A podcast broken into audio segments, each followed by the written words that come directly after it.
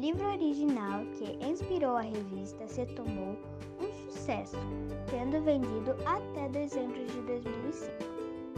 Ele apresenta as histórias e invenções de uma criança alegre e sapeca, Maluquinho.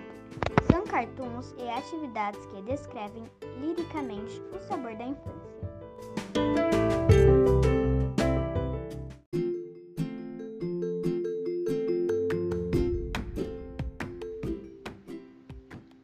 Era uma vez um menino que tinha o olho maior que a barriga, fogo no rabo e vento nos pés.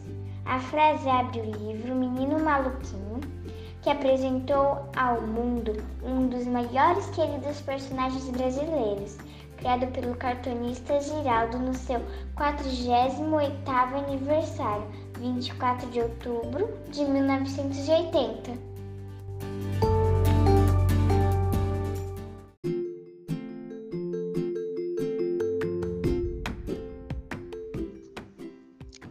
Diz a lenda e o próprio Ziraldo que a inspiração para criar o menino surgiu espontaneamente, enquanto ele fazia a barba e falava consigo mesmo olhando no espelho.